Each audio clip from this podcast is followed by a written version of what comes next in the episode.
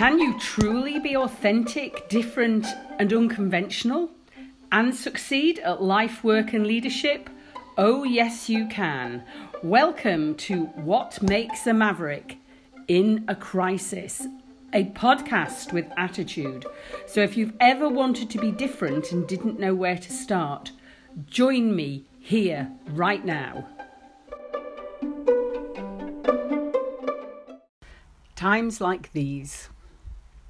So, you know, I like my music, and why wouldn't I like one of the biggest songs in the world right now, Times Like These, which has been recorded by about 25 artists all over the world, all in their own homes, and then technology has pulled it all together, made it amazing. And of course, forget the technology, that amazing human Dave Grohl is involved in it as ever. One of the most generous people um, that in the in the whole music world, or so it's said.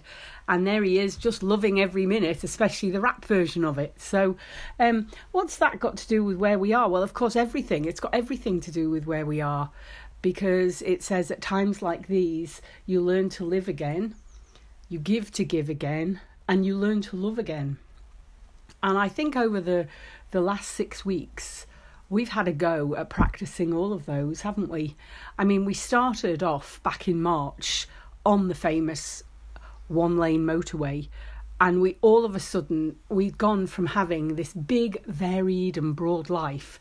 We ended up in a place where we had one option. We were told to stay at home and be at home and the whole world was told it. I mean, it was literally one option, and I don't think any of us. No, I, it's not. I don't think I know that the whole world has never experienced anything like this in any lifetime, um, and therefore we were all on amazing uncharted territory. And of course, we then got massively, massively bombarded by the media with misinformation, disinformation, probably a bit of fake news thrown in as well.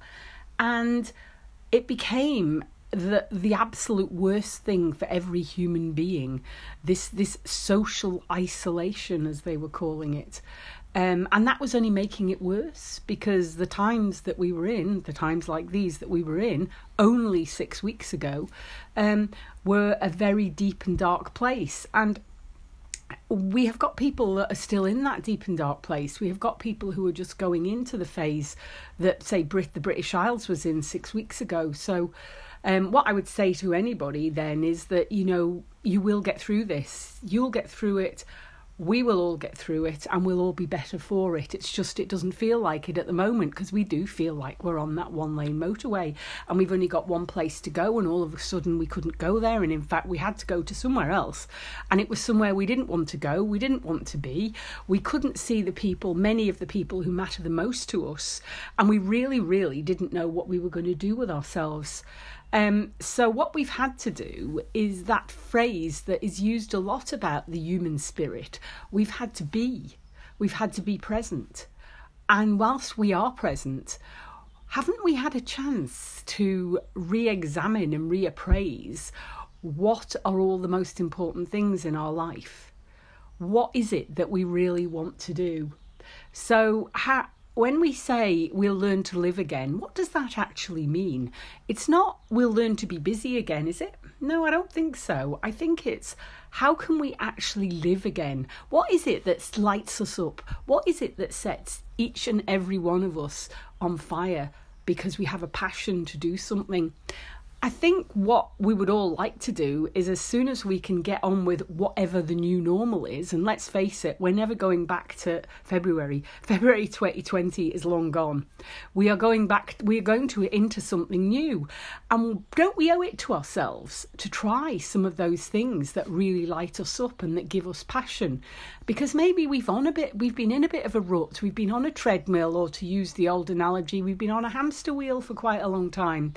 And while we've been doing the being thing um, and learning to live again, whatever that means to each and every one of us, we've been doing some new things. And it's something I've been checking out on social media and seeing what it is that people are doing. And people are learning new skills. They're learning skills they've always wanted to do.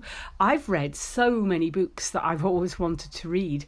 Um, and, you know, I have completely different opinions on many, many subjects now. But more importantly, I've been building knowledge for, to create the new future because there is a new future and we can either wait and leave it and, and let it play out and we'll just be bystanders or spectators or we can actually play a part in creating that new future. And i think a large part of that new future is the line give to give. Um, you know we all what we all know that from buddhist we, we know from buddhist uh, teachings that the best way to help other people is to help yourself. So the first thing we have to do is get ourselves into a really good place. The next thing is to go out and give and to do. And I don't think we have ever seen or experienced so much giving in our lives. Um, the volunteer networks, the help, the single great acts of of brilliance and volunteering that are going on. I mean, who would have ever dreamt that a 99 year old um, retired military man would walk 100 laps of his daughter's garden and raise over 30 million pounds for the National Health Service. That to me has captured the essence of every single one of us. That we all, no matter who we are, no matter what we do, no matter whether we're challenged, fit, able, we all have the ability to give in the world that we are, are, are moving into. And I welcome that. And I think that's an absolutely great thing and I hope that you all do as well. And I know, and I want to thank all of you who have all done something towards it already or, or, or are working towards helping others and helping others be stronger and deal with the issues around them. And more importantly, we're going to have a lot of things around rebuilding um, where people work and how they work and what they do, and people who have their own businesses. So there's an awful lot of work got to happen um, in the coming months. But I hope we're all in that headspace of giving to give again. And then, of course, um, the last uh, line of the chorus of times like these is learn to love again. And I've said on um, some of my broadcasts recently about the word love, it's an easily used word, but actually the meaning of it has quite often just been passed by. But what I think we all know about love over the last six weeks is how much it hurts not to be around and be with those we love the most. And we actually feel it. And that is what love is. That is a feeling. That is something within us, something inside us. So, where we will get to be with our loved ones again. There's no doubt about that to me, um, except in the very sad cases, obviously, of people who've lost the, their loved ones at this time. But we need to perhaps just stop and think about how we're going to respect that love and cherish that love in the future because it's super, super special. And we now know more than ever before just how super special it is. So, at times like these, how are we going to love again? Um, I think the the other thing is let's let's think about another great great personal attribute that goes with love and that's gratitude because 99.9% of us have come through this. And we have to be grateful. Of course, we have to be grateful, number one, for all the medical people who have looked after us and who continue to look after us and who have continued to put themselves in the first line of the battle for coronavirus. And then we have all the emergency workers.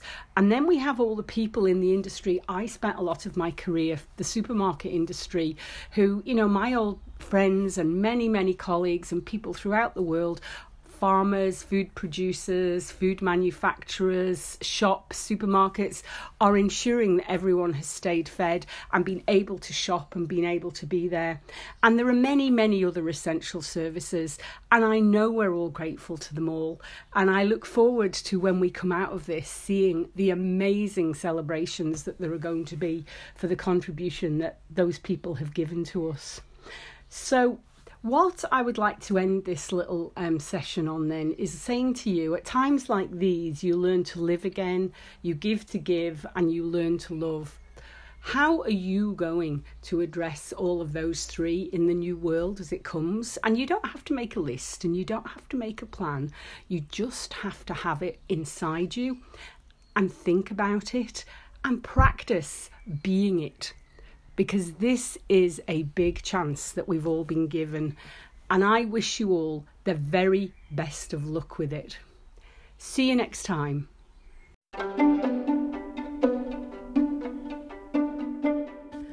Want to learn how to enjoy life on your terms? Subscribe to What Makes a Maverick podcast or follow me, Carol Glover Coaching, on LinkedIn, Insta, and Facebook. And until next time, keep learning, keep living, and keep smiling.